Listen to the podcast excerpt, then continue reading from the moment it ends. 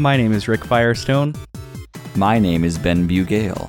and you're listening to Pixel Project Radio, a video game and video game club slash discussions podcast where we talk about all of our favorite games. We play through a game and then we analyze it. We talk about its story beats, we talk about what we liked and what we didn't like, and sometimes we have technical difficulties and we have to do a very rare retake.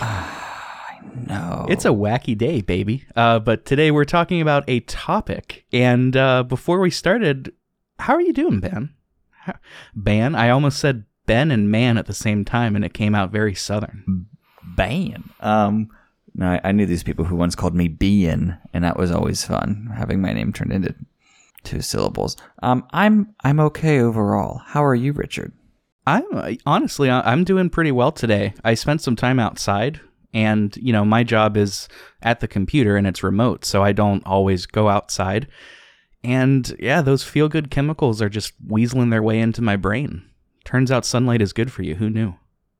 Sunlight, plants, moving water, etc.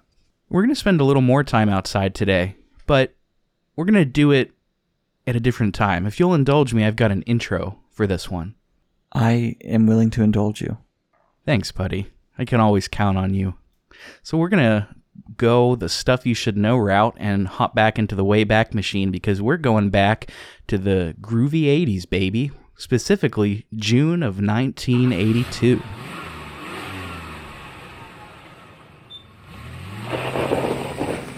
And we made it. Look at that. I've got some nice hammer pants on. I was scared. Let's go. Uh, let's go have a big fat McDonald's meal. We didn't just come back here to get some good old Mickey D's. We came back here to talk to a man named Howard Scott Warshaw.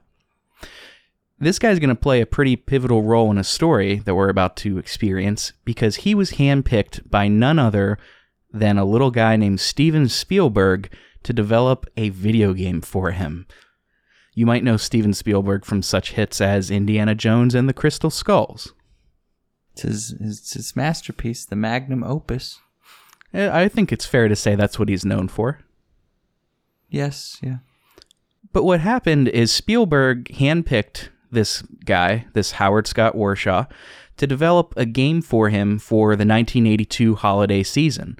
And if you'll remember, we traveled back to June, so that's only five months to get to November, because that's roughly when they wanted it to be out. Five months is not a lot of time to develop a game, but Howard Scott Warshaw, he said, Dadgummit, I'm always up for a challenge. I'm Howard Scott Warshaw. And history was made because he started development on a game that's become quite infamous. Because what happened was the Atari 2600 came out just a few years earlier in 1977. And video games were becoming a little more popular. They weren't taking off like uh, they have today because they were still relatively expensive, quite expensive. Even when the Atari came out, it was $200. And for that time, that was a ton of money.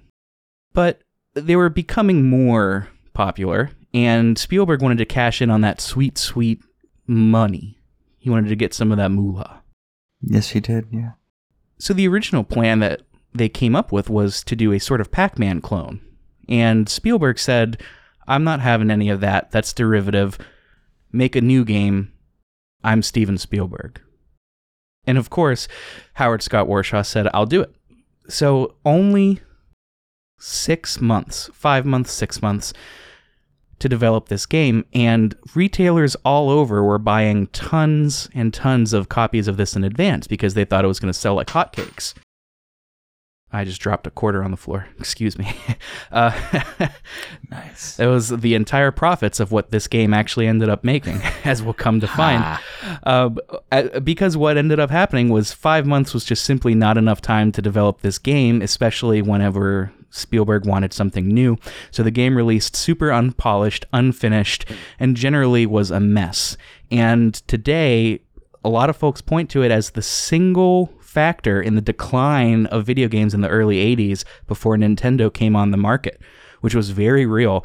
Video games had a very negative reputation, and this played a very big role in it. And this game that I've cheekily avoided saying, of course, is 1982's E.T. for the Atari, one of the most notoriously infamous games of all time, and one of the earliest examples of part of our topic today licensed video games. I was aware of this game's existence, and I remember hearing somewhere that it was bad, but I don't really, I didn't really know the backstory as well. So this is all very intriguing to me. The fact that it failed so hard, and through its failure, you know, could have paved the way for other things. I don't know. It's wild. It's very interesting. I mean, it wasn't because Warshaw wasn't a good developer, and it wasn't because they had a bad idea it was because they took a huge risk on this market with just no time at all to do what they wanted to do. Um, because, of course, not releasing during the holidays just wasn't an option. Because we're all about that money, baby. Especially at that point in Reagan's America. yeah, yeah, you know, you, you, you know Reagan. He's he's a popular topic on this podcast. That, that's not even. have Have you played? You haven't played ET, the game, right? I have not of you. This was one of the few games that uh, my aunt had as a kid on the Atari. She had this one. Uh, Michael Myers, Halloween is another way to put that. Halloween. And uh, I don't remember what the game was called, but the cover had a tomato that also had a bull's head, like, like a bull. And I remember that. I remember being scared of that one. like I don't actively. even know what that means. Uh, it's exactly whatever you're picturing is it. I promise you. Um, nice. But no, we're talking about the today's topic is the intersection of all things cinema and video games, and licensed games play a fairly large part in that, and they're also easy to talk about because almost everybody has played a licensed game. The four uh, big points that we'll be touching on today, and while we'll be going through these in order, we'll be jumping back and forth because they all exist um, because of each other. We're going to be talking about licensed games, movies that were made into games, games that were made into movies, and Hollywood stars that show up in games and, and how this is, I don't want to say a more recent phenomenon because it's existed, but it's definitely being leaned into more in the 20 teens. So. Before we talk about what some of our childhoods looked like in terms of licensed games, how would you define a licensed game, Ben? Let's do that up front on our very first take because we're certainly not retaking this and learning from our previous mistakes. Rick, I, I feel like something in a parallel universe tells me that it should not be me who defines this, but it should be you. I don't I, I, don't know why. I defer to you and your mellifluous tone. Somebody said in the Discord that you have a very ASMR voice, by the way. That's that's very that's very nice, and it also makes me a little bit concerned. Can you get real close to the mic and say pitter patter, pitter patter real quick? Pitter patter, pitter patter. Can you whisper it instead of sounding like a Republican senator? no, I can't do that. I'm sorry. Yeah, that's okay. Uh, um, so I guess in more or less I don't know exactly how to say this, but licensed video games are sort of games that exist based on something. And you could say that uh, since the beginning of games, this has been a thing um, that we have um, a, a, an IP, an intellectual property, um, something that already exists in the world that we make games based on. So, you know, we've talked about games already that are based on these sorts of things. Uh, we did an episode on GoldenEye. You could consider that, well, maybe not necessarily a licensed game. Could you? Yeah, I, I would 100% call that a licensed game, and probably one See, of the examples of a great one. This is where I get fuzzy, but yes, it was a movie first, though. As a whole, as a whole, there's a whole galaxy, and we're not going to be able to touch on everything. So, just saying. But yeah, licensed video games basically um, books, musicians, uh, movies, other sorts TV of things. Shows. TV shows. Yeah, I mean these are games based on all of these things, so it's going to be again, we're going to be jumping around a lot in this episode. And if you're sitting in your chair listening to this and you're scratching your head and you're saying, I just, I just can't wrap my head around it, don't worry. Don't panic. We're here for you. You sit back and we're going to tell you about some of our favorite licensed games from our childhood. Lead the way, Rick. What were some of yours? I'll lead the charge. Um, some of the ones that I remember most fondly. Um, the biggest one that sticks out is Harry Potter. I think it was the Sorcerer's Stone, the Philosopher's Stone for all of our British friends. That was that was a big one, um, and I'm thinking about it a lot lately because of because of how prevalent PS1 graphics Hagrid has been on TikTok. He's everything. Ari, happy birthday. Ari, happy birthday. Pop around for a cup of tea and a chat. I have something important to tell you. Your friend, Hagrid. Hello, Harry. It's me, Hagrid. Good to see you. Oh, It's like, is it? Do you know or do you not know Hagrid? are you are you asking? Is it my birthday? But that has that no was a big idea. one. That was a big one. Um, Power Rangers Lightspeed Rescue. That was another big one. Animorphs. I loved that one. Um, that would be interesting to revisit at cert at, at, at a certain point in my life. Um, when I start to have midlife cri- crisis. Um, Rugrats, the PS1 Rugrats. Uh, I did play Rugrats in Paris on the N64, but I'm talking about the PS1 version. That's probably the one that I played the most. And uh, one that I think we both played uh, Quidditch World Cup, Harry Potter. It's true. It's true. It was a great, great game, might I add. Some that I enjoyed. I guess we kind of talked about GoldenEye, so that's a thing. Uh, Rugrats in Paris on the N64. Played a lot of Mortal Kombat with my uh, friend Anthony growing up because he had the PlayStation. So there was a Now that's interesting because I, I'm not. I wouldn't call that a licensed game, but it is a game that got turned into a movie, which I'm very That's- excited to talk about. I know, I know. That's what I'm saying. that movie is a dumpster fire, and I love it. I saw a clip of it once and I was like, wow. And then I went, oh, wow. I, Harry Potter and the Chamber of Secrets, I did play on the PlayStation 2. Um, plenty of the 007 games between GoldenEye, Agent Under Fire, those sorts of things, Kingdom Hearts. And then we had a Sega growing up, and as the only actual gamer in the family, I did a lot of uh, a lot of noodling with some of the Disney games. A lot of good stuff. Yeah. So you might have noticed that we listed a ton of games, and you might still be saying, "Well, I'm not sure. Like, you know, what's what's a licensed game?" So let's let's talk a little bit about the reputation of licensed games before we move into these other categories. I, I think licensed games often have a reputation of being subpar. Would you agree? I think so. I think that they're generally kind of seen as so so I think that a lot of people will read a Harry Potter book and go and see a movie and then go, "Eh, it, it's the book's better."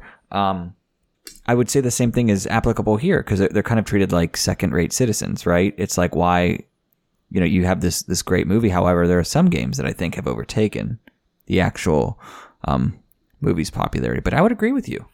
Oh, for sure. Some example, two examples that you named that are um, quintessential examples of licensed video games at their prime are GoldenEye for the N64, which uh, we covered, by the way. So if you want to go listen to that, you can. Uh, and it was a great episode, might I add.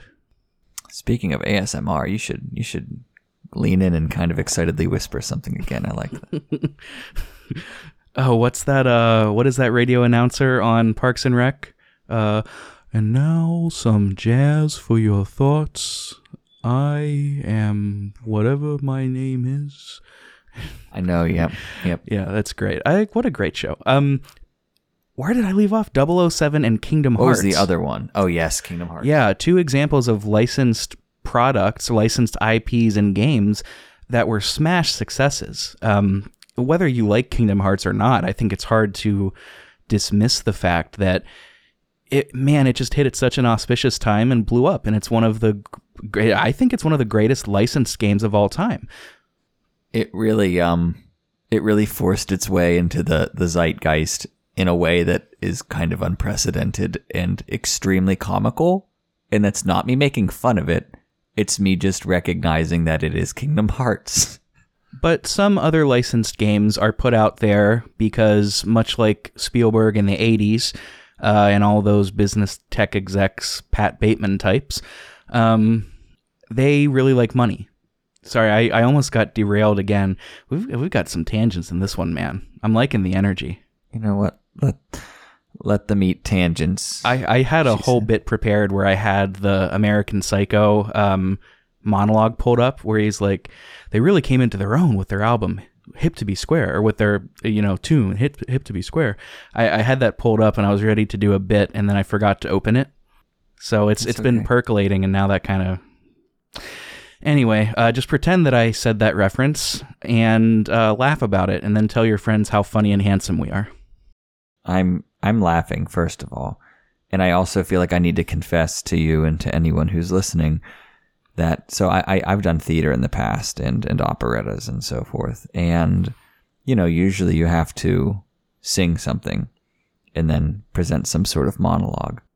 Rick, I don't know if I told you, I have full intentions of doing Sheev Palpatine's The Tragedy of Darth Plagueis the Wise as my monologue the next time I audition for something. That's incredible, man. I didn't know that you were planning to audition for things anymore. I I need to. At some point. Not yet, but I will do it. Yeah, I would like to as well. But there there are licensed games that come out that are not Kingdom Hearts and not 007. Um, and not Aladdin. That's another great one from uh, the Sega and Nintendo systems that is well beloved and notoriously difficult. Sometimes these come out because they're just a money grab. And sticking to some examples that we gave, um, I think as much as we love this game, for example, the Quidditch World Cup can very much be seen as a game that was made to make money off of Harry Potter because it wasn't all that amazing of a game, you know? Well, here's uh, Quidditch World Cup. I the thing that made it a success to me is that that makes it in some ways better than the than, than the Harry Potter games. And I'm not saying that that's law or necessarily the case because there's a lot of good in those games. Um, Quidditch is a game, and a lot of us, you know, as as small ones or as preteens, wherever you were, you know, you, you'd read that and think, oh, wouldn't it be cool to just play Quidditch? You know what I mean? Because it, you know, by all the descriptors, you sit there and go, shit, this is kind of awesome. I, you know, and then they, they put out this game. Yes, a money grab, but also a way to really expand upon a niche part of that universe that people did desire. I don't know. There there are multiple angles of it for sure. It's not I'm not condemning every licensed game as being a money grab, but it's something that's difficult to ignore especially when these are being headed by corporations and companies, you know. 100%. 100%.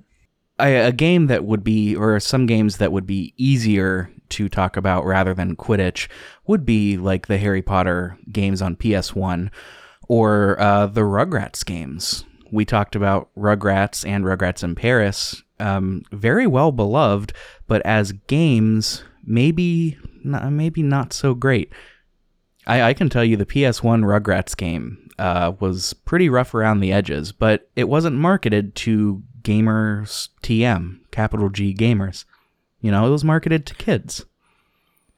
It was marketed to people who liked it, it's basically a way to I don't want to say and forgive the terminology to sucker someone into buying a game system. Like, oh, there's a Rugrats video game.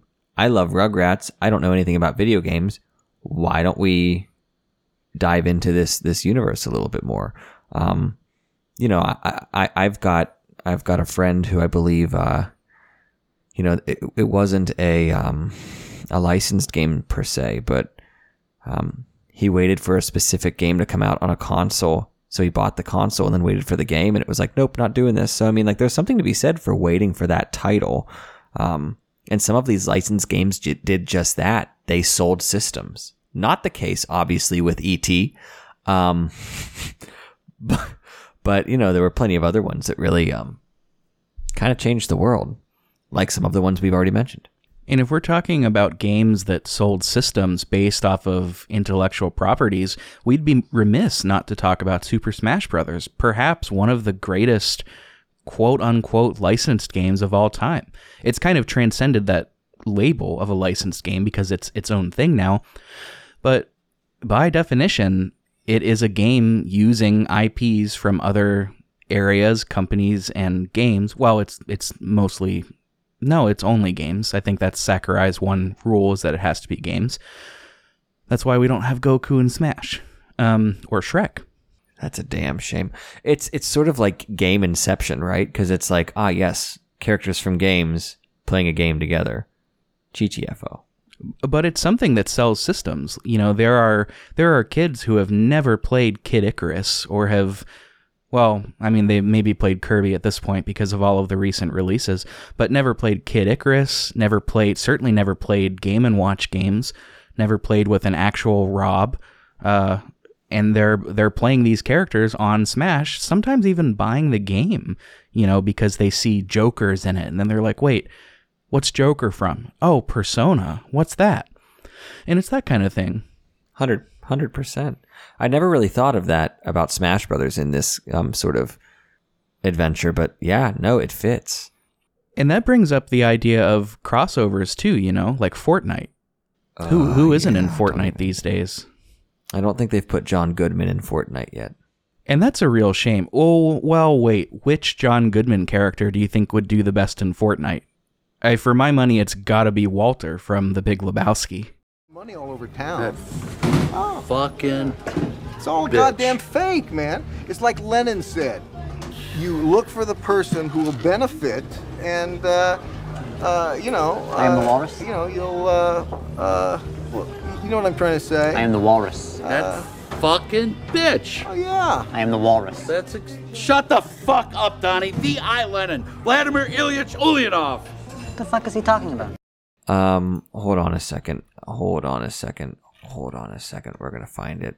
We're gonna find it, everybody. Don't worry. Like, are you wanting Dan Connor in Fortnite? I want Frank King from Trumbo. That's what I want. Yeah, all right. Swinging the bat, Yeah. getting real angry, being being more like John Badman. Oh, that's his After Dark persona. I was once in Disney World and I approached an employee, and I'm dead serious about this. And I went up to them and I said, I understand that the license between Aerosmith and the Rock and Roller Coaster is expiring. And they said, Yeah, that, that, that is seemingly set to happen. And I looked at them and I said, I've heard a rumor that it's going to be a ride about every movie that John Goodman has ever been in. That's going to be the new ride. And it's going to be called A Few Good Men. And the employee stared at me and said, I can neither confirm nor deny. yes. Yes. Good for them for playing along. And I looked at them and I smiled and nodded. Very good and just left. That's incredible. I, I would ride that. Oh my God, would I ride that? A few good men, and it's just all John Who Goodman. wouldn't?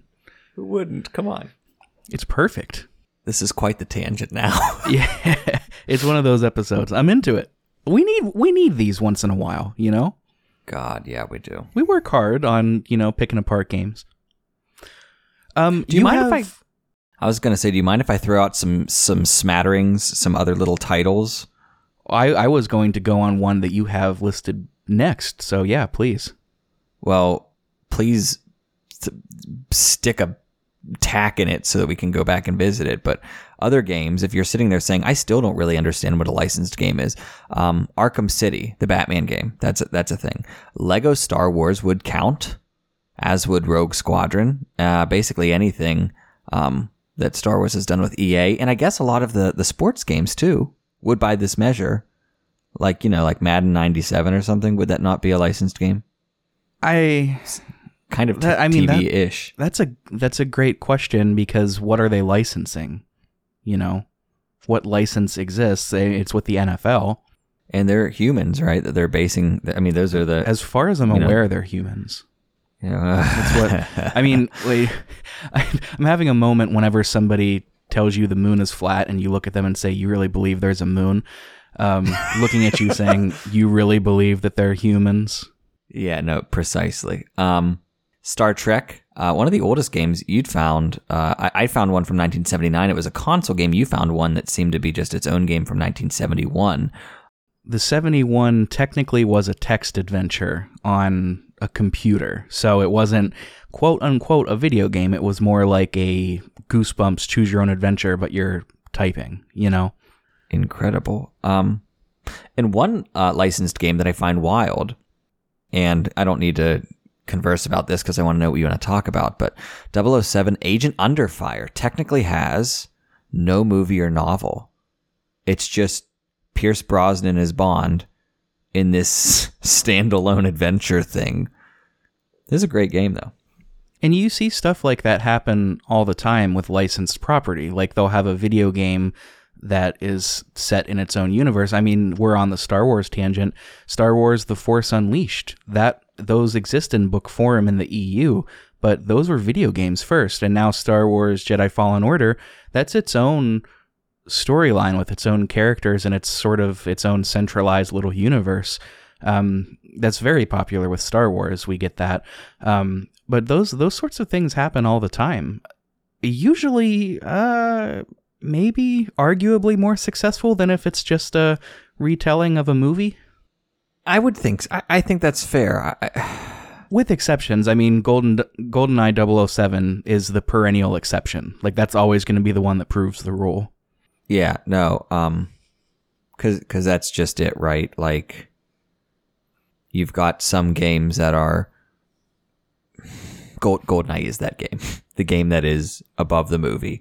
Um, well, and that kind of goes in line with the whole like, you know, someone reads a Harry Potter book kind of thing, and then the movie comes out, and a lot of people are sitting there going, "Well, I don't know, they kind of missed some things." Uh, video games are kind of like a third string of that. You know what I mean? Um, so it is it is extremely rare that you have a game that has um, catapulted itself into such popularity and into such a place in in the jewel uh, in in the crown of video games. Because um, a lot of them, Rick, you said it earlier. A lot of them really are just cash grabs. But I digress. Yeah, the next uh, the next article on our list is movies that got made into games, and that's sort of a natural extension of licensed games. Um, one of the first ones that I played, and I think you played this too, was Rugrats in Paris for the N64. I did.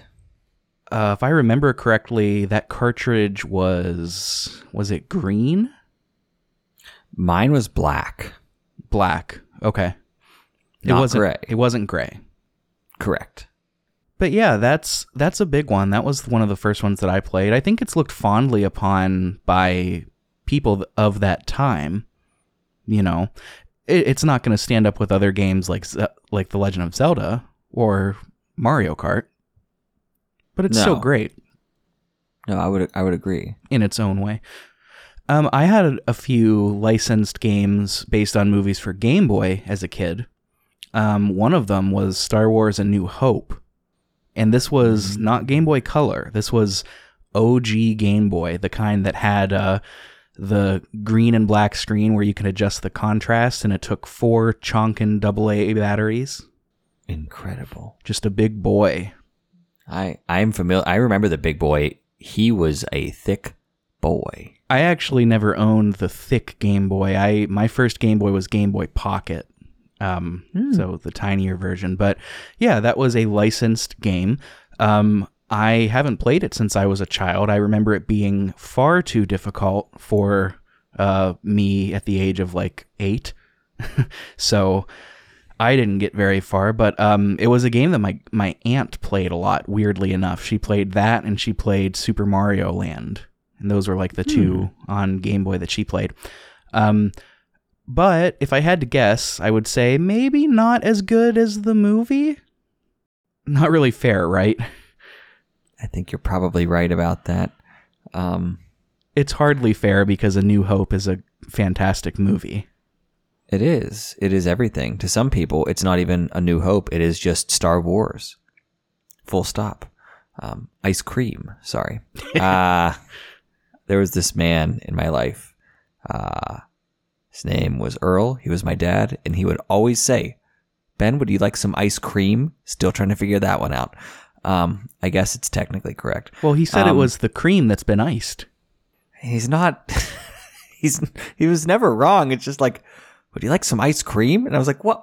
Do you you- like? He's not even trying. Uh, anyway, um, I I love like I I'm fairly certain that I'm not going to have kids by choice. But I love those little weird dadisms where you just purposely say something a little obtuse. Like, um, fun fact: the word uh, "gruntled" is technically a real word, a real word. it is. I love it. Yeah, I use. it. but uh, but I think Merriam-Webster like includes in their definition that it's often used humorously. Um, and I was listening to their podcast, and the one uh, editor said that her dad used it when she was a kid as a joke, like, "How are you doing? You doing okay? I'm perfectly gruntled." Uh, I think Michael Scott used it in The Office. These empo- employees are perfectly gruntled. No need for consternation. Everything is under control. Michael, last Friday, one of your employees attacked another employee in your office. It was a crime of passion, Jan, not a disgruntled employee. Everyone here is extremely gruntled. I think that's yeah. No, and I. It feels very much like a Gilbert and Sullivan word, like, like ah yes, all of these individuals were rather gruntled with their earnings and their reward. You know what I mean? It just feels like that kind of, and it does fit. I, I just love dadisms like that. I, I really think that to me, dadisms have just transcended. They're they're so lame and so uncool that they've circled back around to being so cool. I just love it. He was full of them. Other movies that were made into games, I don't. We've we there there were a lot in the '90s and thousands, and you know there, it still happens, not to nearly to the same extent, I would say. Um, Horror movies have a. Oh, I'm sorry. I'm sorry. yeah, no, no, that's exactly it. There's that's another that's a whole nother thing. Yeah, since the Atari, um, Halloween was on the Atari. That's a, a game that I I've played. It's not great, um, but it exists. Friday the Thirteenth on I think NES, um, even all the way up to today. Um, I think today we're seeing less IPs based on games, more so just horror games that are their own thing. But Aliens, Aliens Isolation, that's one. I mean, they made a Friday the Thirteenth game that wasn't great but it exists.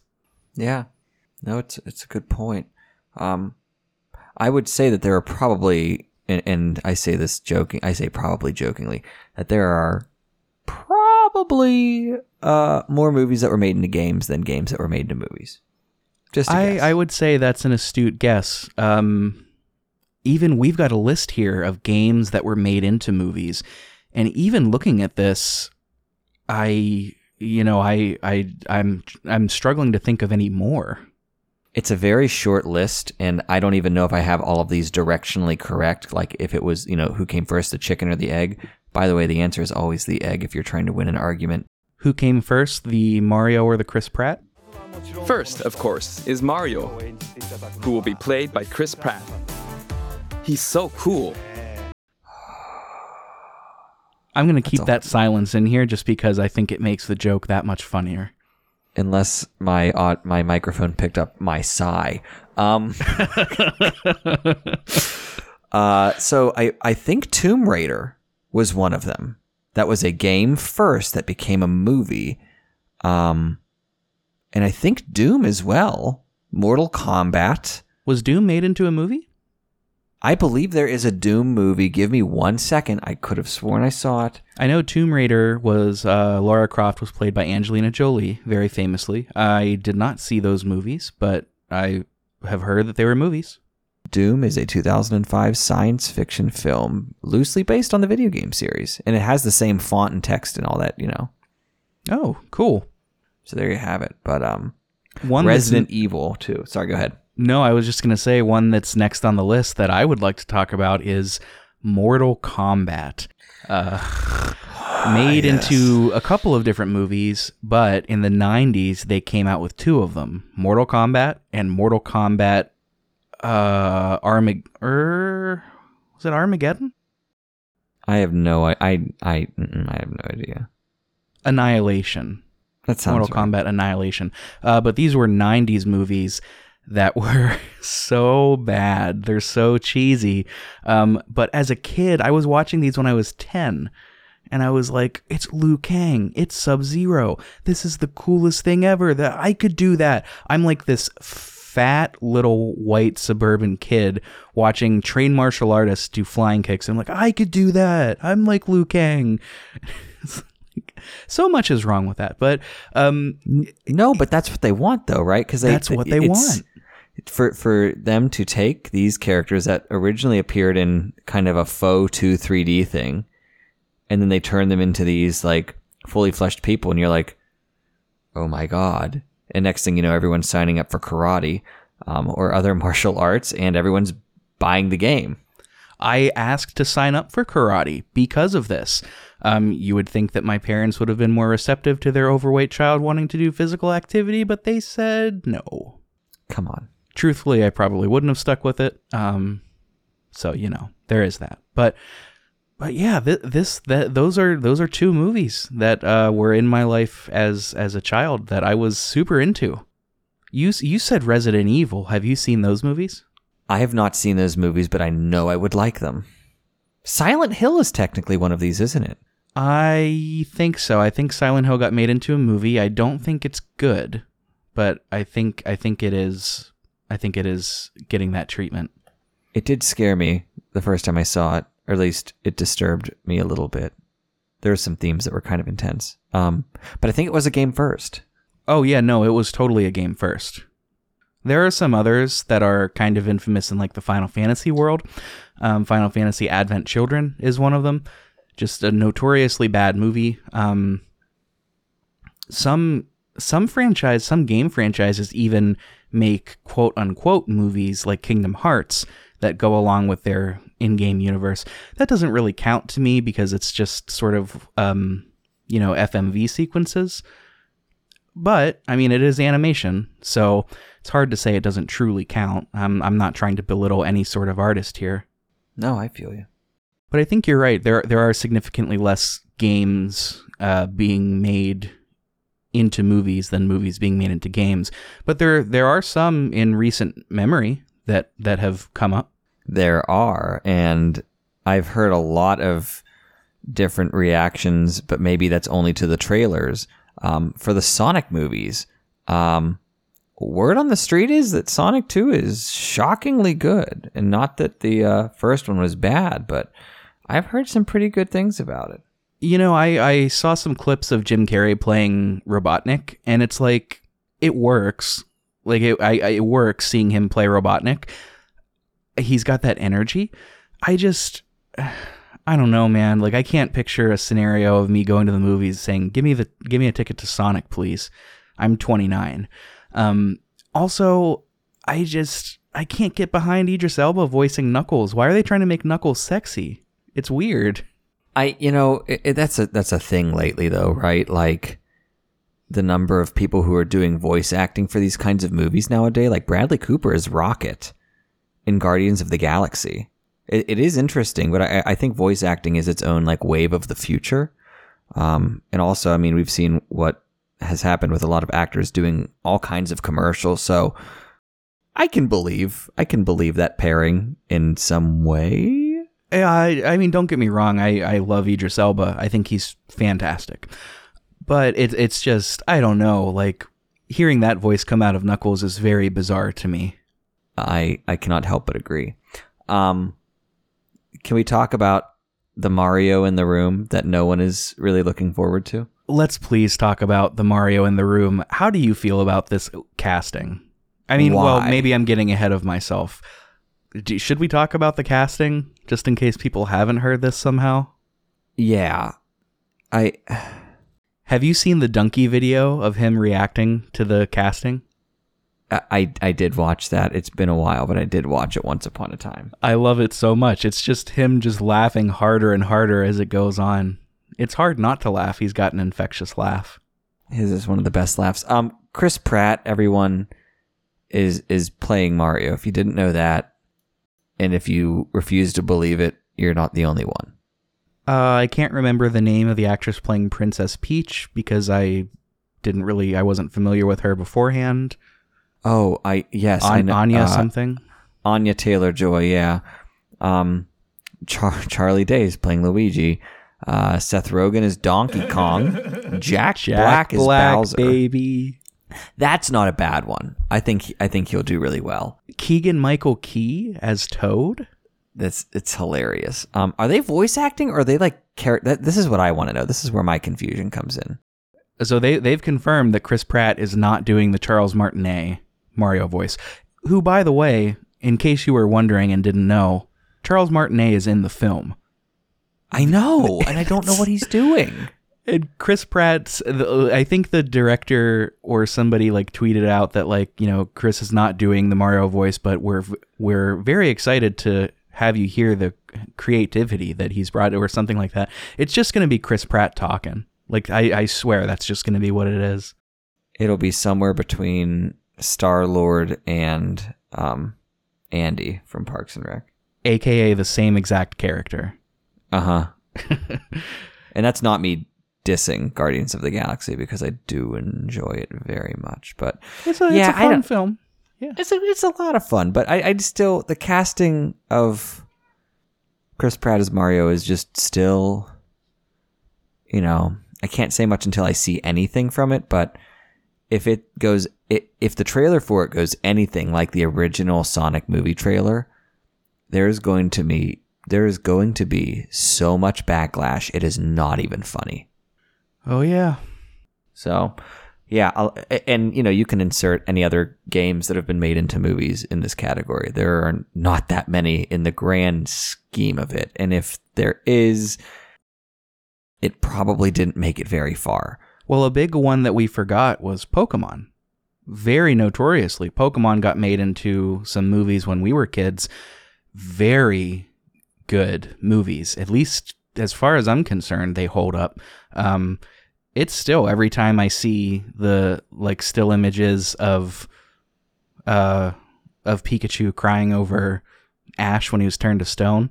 That scene was extremely traumatic for little people. Or or Mewtwo just straight up saying to children one circum uh, one circumstances of their birth doesn't determine how they need to live their life. That's some profound shit coming from Pokemon. it's incredible. In the grand scheme of all of this, by the way, since we're talking licensing and order and all that stuff, I'm seeing here, if I'm not mistaken, the card game came out in 1996 for Pokemon. The show came out in 1997, and, and the video game came out in 1998.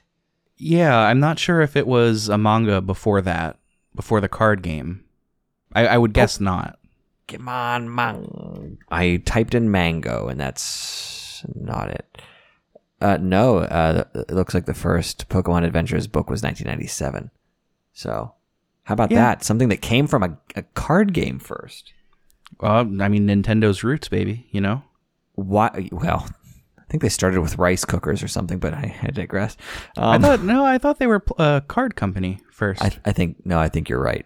Um, they've done just about everything. It's actually kind of hilarious and really impressive. You should look up the entire history of Nintendo as a company. Um, but how about that? How about Pokemon from a card game perspective, from a show and movie perspective, which, you know, you were quoting those scenes and, and, and recounting them, and they're still burned into my memory. Um, and then there's obviously the video games, just all fantastic. Yeah, I think that's an example of licensing working very well in, in interdisciplinary mediums. And you even have games like Pokemon Stadium, which kind of like step outside, but they're still very much in line. They're kind of like a Quidditch World Cup, but with a little bit more um, through line. I don't know. Yeah, yeah, you're right. You're right. Speaking of Pokemon, there have been uh, some Pokemon movies, like we've said. Some of the more recent ones have uh, have have gotten the voices and likeness and talents of IRL people to play our little video game friends.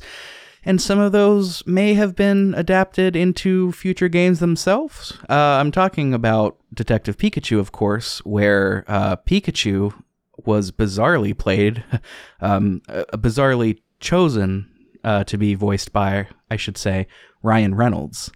I like Ryan Reynolds. I don't understand. I don't understand it either, man. Like it was such a but I, I I wish I could have been in the room when these conversations were going on. I hold on a second. Let me just I just want to see something here. Like if we're talking uh-huh. about grown adult men voicing Pikachu, like that's something I could see Chris Pratt doing before Ryan Reynolds. Yeah, I feel like I wouldn't have been angry. I'm I'm not saying I'm angry about Ryan Reynolds, but Chris Pratt as Pikachu makes a little bit more sense if we're if we're gonna go that way. But Danny DeVito was clearly who was supposed to play Detective Pikachu. I'm just saying. Yeah, that's a little unfair because I think Danny DeVito could convincingly play anybody and anything. Whoa, whoops, oh! I dropped my monster condom that I use for my Magnum Dong. Touche. And he will. If given a contract, he will. on a, on a long enough timeline, we could have we could have a future where Danny DeVito, uh, shit appears in Fortnite. Danny DeVito, John Goodman, and Steve Buscemi all together. That's a movie that I would watch, unironically. Um, would also love to see Danny DeVito doing the Fortnite dance. I don't I don't know if I want to see that. It sounds like hearsay to me. Heresy. Heretic. But but that does sort of bring us in a roundabout way to Hollywood stars appearing in our video games, uh, because that was it wasn't started by Ryan Reynolds in Detective Pikachu, but it's it's a very easy to uh, it- it's something that most folks that are privy to video games have known about or seen, um, but certainly not the first. Yeah, so we've we've had some actors portraying different characters in games. Um, you know, we've said Goldeneye a number of times, but Pierce Brosnan, it was his likeness that was used for Goldeneye. The world is not enough, and for Nightfire. Um, he he was quote in all of these games as Bond. The more recent phenomenon that I find to be cool and wild are things like a game that you and I will be discussing until dawn with people like Rami Malek in them. Yeah, um, and Until Dawn is cool because um, that whole like their next series of games, like uh, House of Ash and Man of Medan, they had the budget to like get one big actor per game, and in Until Dawn they got a couple. Um, I mean, Rami Malek was the biggest one. Hayden Panettiere, um, she is also in the game. Um, so that's another. They also got um, a character actor, and I'm his name is escaping me from the Tim and Eric universe. He plays one of the prominent characters, Doctor Hill, I'm looking it up real fast here. and I, I can't I cannot wait to talk to you about his performance because it it, it baffles me. But all right, yeah, I'll look forward to it. P- uh, Peter Stormare, that's who it was. Peter Stormare. Peter S- Stormare. Yeah, I think he's Swedish, uh, but he's done some Tim and Eric things. Yeah, he he looks like he's done some Tim and Eric things, and I'm not saying that in a disparaging way. Um, I I think consciously that might be one of I mean unless we're counting things like Harry Potter, that might be one of the first games where like I saw an actor and I said, "Hey, that's that actor." You know, because I didn't have Goldeneye as a kid. Um and one could make the argument that, you know, you could see Pierce Brosnan as Bond, and you would say, I, I can't, is that him? You could make that argument, but it's, you cannot make that argument in Until Dawn when you see uh, Rami Malek. It's just like, oh, that's exactly who that is. That's him. no, I- it, it, it's not not even close, baby. Like it looks exactly like him. Yeah. Yeah. Well, that's it's because it is him. Another good example of this is um, uh, we're talking about movie games. Uh, that is to say, games that play like a movie. Um, is Detroit Become Human, a game that I am very on record saying that I do not like, but uh, Clancy Brown, very notably, is in it. You might know Clancy Brown from his voicing of Mr. Krabs. Mr. Squidward, I should kick your! Very very uh, recognizable voice actor so it's very cool to hear him say fuck you connor in mr krabs voice throughout the whole game great uh, it's very great Incredible. What other games do we have? Oh, oh, recently, uh, Giancarlo Esposito in Far Cry Six. That's been hyped. first of all love that man love that man. He is such a great actor. Um, he did an interview, I think, on Bullseye that is just terrific. Um, I don't think the Far Cry 6 game is very good, but um, it was so cool seeing him in the trailer before we knew it wasn't a great game. Yeah, because we all got more excited for it, and then Donkey was like, "It's the same game again, everybody." Well, of course. Uh, Elliot Page has been in a few. He, well, you have it here that he was in The Last of Us. Is that is is that? I I knew. Does does he voice? Did he voice? Their likeness was used. Okay, but and, but it's and that was a problem. I I I'm 90 percent sure at least, and if I'm wrong, somebody let me know on our social media. Which no, I'm just kidding. I'm not going to give this yet. Um, El- Elliot Page appeared in another game with Willem Dafoe, um, actually by David Cage, called called Beyond Two Souls. Um, I don't.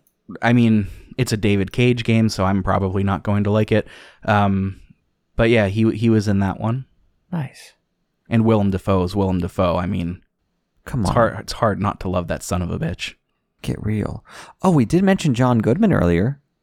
The game Rage features John Goodman. I'm not sure how, but I read that. I see that you have that here. I've not played that game, so I was hoping that you, that you would elaborate on that. I I honestly don't know much about John Goodman in Rage, but I know that he was in it, and I think the idea um, of John Goodman being in any sort of video game is bloody hilarious. Um, no, he he voices um, a character by the name of Dan Hagar. Yeah, I don't know really anything else, so I guess I just need to play Rage and become John Goodman, or at least inter- interact with him. Yeah. Um, a big one at the moment, of course, is Keanu Reeves in Cyberpunk. huge. I think a lot of people know about that. One, um, another one that is star-studded is Death Stranding. Um, you've got Norman Reedus playing Samuel Porter Bridges. Conan O'Brien makes a cameo in that game. He's a secret little Easter egg that you can find. I think he orders like a cosplay suit and you you deliver it to him. Um, but Guillermo del Toro was in Death Stranding as well. I do like him. Um, he plays a doctor called Heartman, which is uh, that that game is such a such a beautiful disaster. I would love to I've play it one day. I've heard it's a disaster as well. a beautiful disaster, but it's uh, it's Kojima. It's Kojima. What are you gonna say? Yeah. Um, Cyberpunk and Far Cry are probably the two biggest boys right now, which, you know, this is why it's still happening. And I think it's cool. Um, I remember playing Black Ops, uh, I believe it was Black Ops Zombies. I think uh, maybe it's two or one. Um, no, it's it's regular Black Ops, and then in Black Ops Four as well. Uh, it's actually kind of a strangely star-studded um, zombies scene. Uh, there are people who play some of the um, some of the, the main characters, but then there's one particular map called Call of the Dead, if I'm not mistaken, and it is you're, shooting a, a zombies movie, and George A. Romero ends up being becoming the bad guy, if I'm not mistaken. Um, George A. Romero, you know, who did the Night of the Living Dead series, um, zombie zombie apocalyptic kind of writer. I just found that hilarious. Um, other people who were in that were, I believe, Danny Trejo. Um, who else was there? Sarah Michelle. Is it Geller or Jeller? I literally never get Geller. it right. Geller. See, I this is it. Um, I had a huge crush on her whenever I was a wee lad, so I kn- I know her name. There we go. See, and I, I didn't really watch anything with her until I watched the Crazy Ones, starring her with um, Robin Williams playing her father. It's very sweet, um, and very touching. But yeah, Danny Trejo killing zombies and like you getting to play as him. Um, yeah, okay. Uh, Michael Rooker, Michael Rooker, and Robert Englund as well. So you get to play as all of these um, really badass people from you know pe- these people are portraying themselves. And i i loved it and was kind of confused but i don't know how to explain it. Kevin spacey was in cod advanced uh, call of duty advanced warfare which i thought was interesting. The call of duty franchise. A lot of the first person shooters really do this don't they? It, it seems as if, yeah. I, I can't speak a lot to that, but it, it seems as if that's the case. and then there's one more on this list that you um seem very excited to to touch on Yeah, that's Shaq Fu. Uh, both the remake that came out a little while ago that is pretty bad, and also the original for the Genesis that's also pretty bad, just in a different way.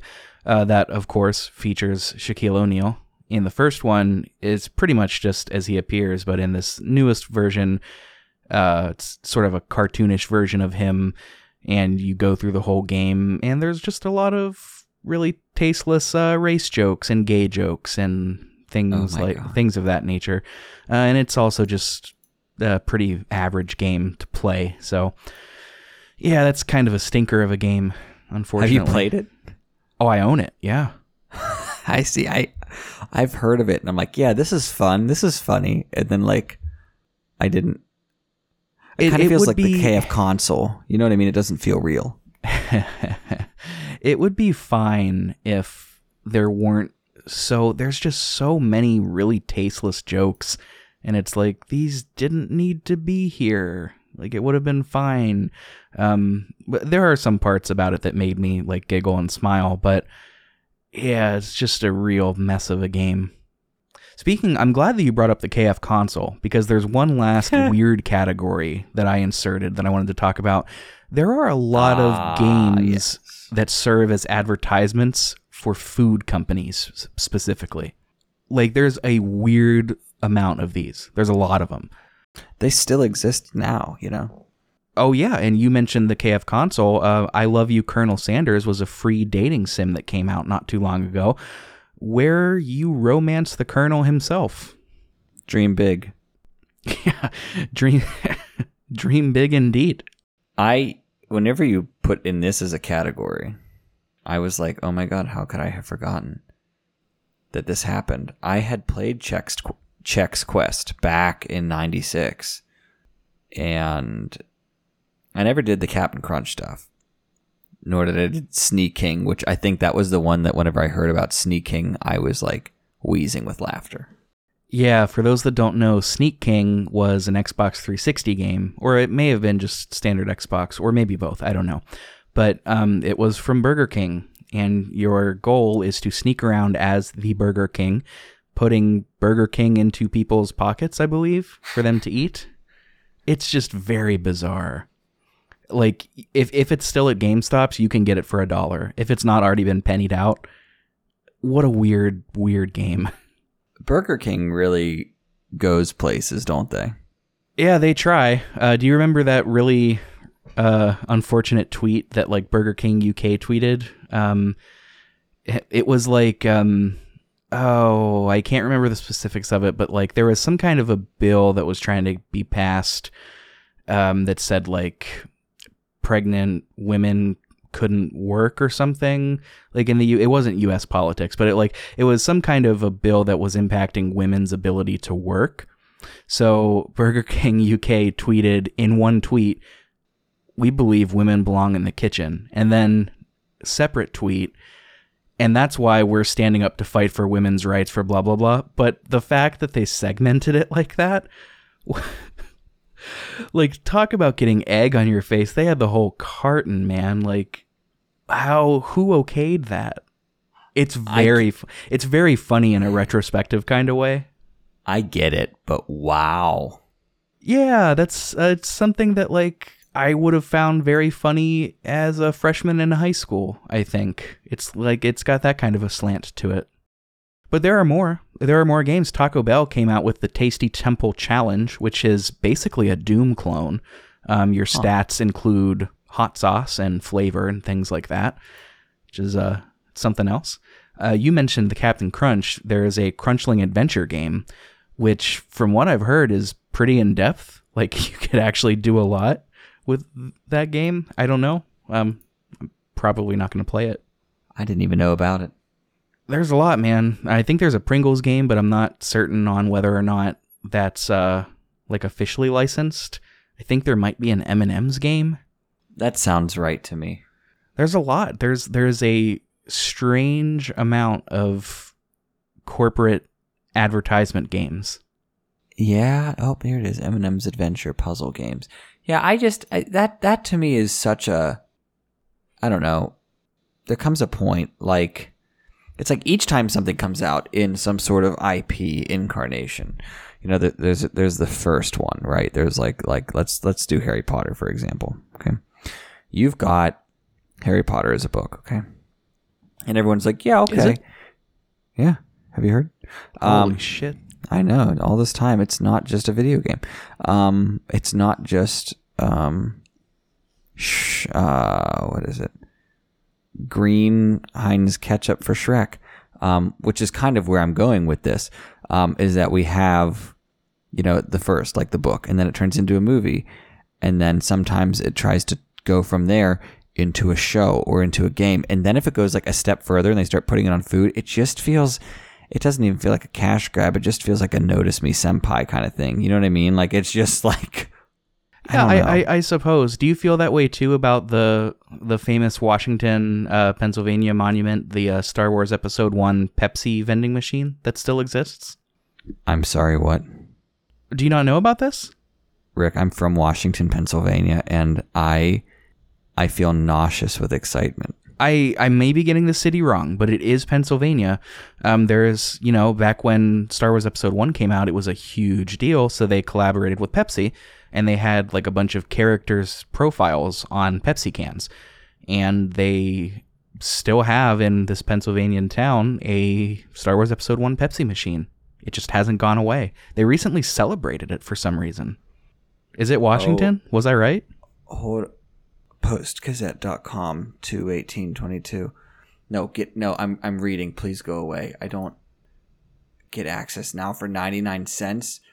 No, I you don't understand how badly I need this. We're going to open this in an incognito window everybody. We're going to get to the bottom of this. We're getting spicy. No, you rat. Hold on. I'm not not reading this. Where are you for the May 4th Mount Mount It's in Mount Washington? Mount Washington. I mean, yeah, I was It's halfway there. It's That's near you, right? Mount Washington is Well, we don't um, want to dox you on air, but you know. No, no, no. It's um Mount Washington's a Pittsburgh neighborhood. Um kind of leaning into the South Hills. I I feel a pilgrimage coming on. Can we go? Oh, Ben, can we go and post it to the show page? That will be quite the trek. But at some point this is a need. We could make that happen, man. We could get Beto's Pizza. We could get it by the slice. We could have a nice meal, and then we could go and celebrate at the Star Wars Episode 1 Pepsi vending machine. They're just pictures of people standing with it. I don't know if anyone's getting a drink from it. Oh, you can't. Surely it's not functional. It's just sitting on the sidewalk like some sort of exhibit. See, this is what when when when we're saying we can't tear down these statues, they represent history. This is what we this is what we mean. This this represents Amen. history. Amen. We should be fighting for these statues, not those fucking racists from the Civil War. Good lord, that's leave it up forever. Man, th- this episode has an energy to it that I'm so happy is here. It's really nice to have something like this sort of sandwiched between more serious episodes, don't you think? Oh yeah, that's yeah. It's what I it's what I I'm here for. Speaking of being here, do you have anything else? Any parting thoughts on the intersection of cinema and video games? I'm so glad that both universes exist and that video games have worked so hard on bringing the worlds to the fingertips and to the eyes more more intimately to the individual. Um, whether you're playing Star Wars Pod Racer, whether you're playing GoldenEye, whether you're playing Harry Potter in the Chamber of Secrets, and you're flying around campus at night on a broomstick, like it's the imagination that matters the most, and that's something that games give us a little bit more of a little bit more liberty with, and I'm I'm grateful. I'm grateful for that crossover. How about you? I couldn't have said it better myself, man. Um, they're fun when they're good. They're fun to talk about when they're bad, and um, sometimes they give us real gems, like bad gems, like the Mortal Kombat movie, and good gems, like the Pokemon movie. So, I think it's neat. I'm all for it. If there are any games or any movies or anything that we missed, we invite you to let us know. And if you're asking yourself, how do I how do I let them know or how do I ask them again what a licensed video game is? Well, have we got some news for you? You can reach out to us in many ways. Yeah, hold on to your butts because we're about to tell you all about them. Um, the quickest way, well, the easiest way, the way that we're the most active is on the Instantgram. Instagram, we are at Pixel Project Radio Podcast. You could find us there. You can also find us on Twitter. We are at Pixel Project Pod. We are active on Twitter as well. We are. We don't have a Snapchat yet, um, but could you imagine? Um, you can email us. You can always email us, pixelprojectradio at gmail.com, should you want to go that route. At this point, I think whoever emails us first is getting a little special something something from us. I think I think I think I'm okay with that. At least on the air, at least. Yeah. Well, no, we'll we'll make it happen. Don't you worry. Um, I'm nervous. and then if you wanted to really interact with us and hang out with a group of uh, steadily growing, we're almost at 40 people in the Discord, which isn't it's not huge, but it's not small. Um, we have one. We have a Discord. You can uh, find that link in all of the show notes and also our Instagram bio. It's set to never expire, so you don't have to worry about that. Uh, come hang out. It's a lot of fun. Absolutely. Lastly, um, if you feel so inclined, please tell a friend about us. Uh, word of mouth is still the best way to promote indie podcasts. And, um, you know, if you think we're doing a good job, tell somebody. You could also give us a rating and a review, though, on Apple Podcasts or Podcast Addict. Spotify works too, but you can only give us stars there. Um, and we can't read stars out on the air, but we can read reviews. And we've got another one. We've got another new review. Uh, this Who? is a five star review from Dr. Class. I actually don't know who that is. Oh. Um, How and they say, fantastic product. Pixel Project Radio is a fascinating podcast. It's an interesting uh, adjective there, fascinating. Uh, is a fascinating podcast that goes into great and interesting detail about a variety of games. You're guaranteed to learn something new and will have some good laughs when listening. Highly recommend. Five stars. Who are you, Dr. Class? Tell us your secrets, Dr. Class. What does a bean mean, Dr. Class? What does a bean mean? Michael, what does a bean mean? These are the most gruntled employees that we have. Um, yeah, man, that's about it. I think we've wrapped it up. Fun episode. It was. It was. Thank you all so much for tuning in and listening to us. And again, let us know what you think. We're here for it. We do this not just for ourselves, but for those we love, whom you are most likely a part of. That's right. And as ever, he's Ben Bugale. And he's Rick Firestone. We're signing off now. We'll catch you next time. Later.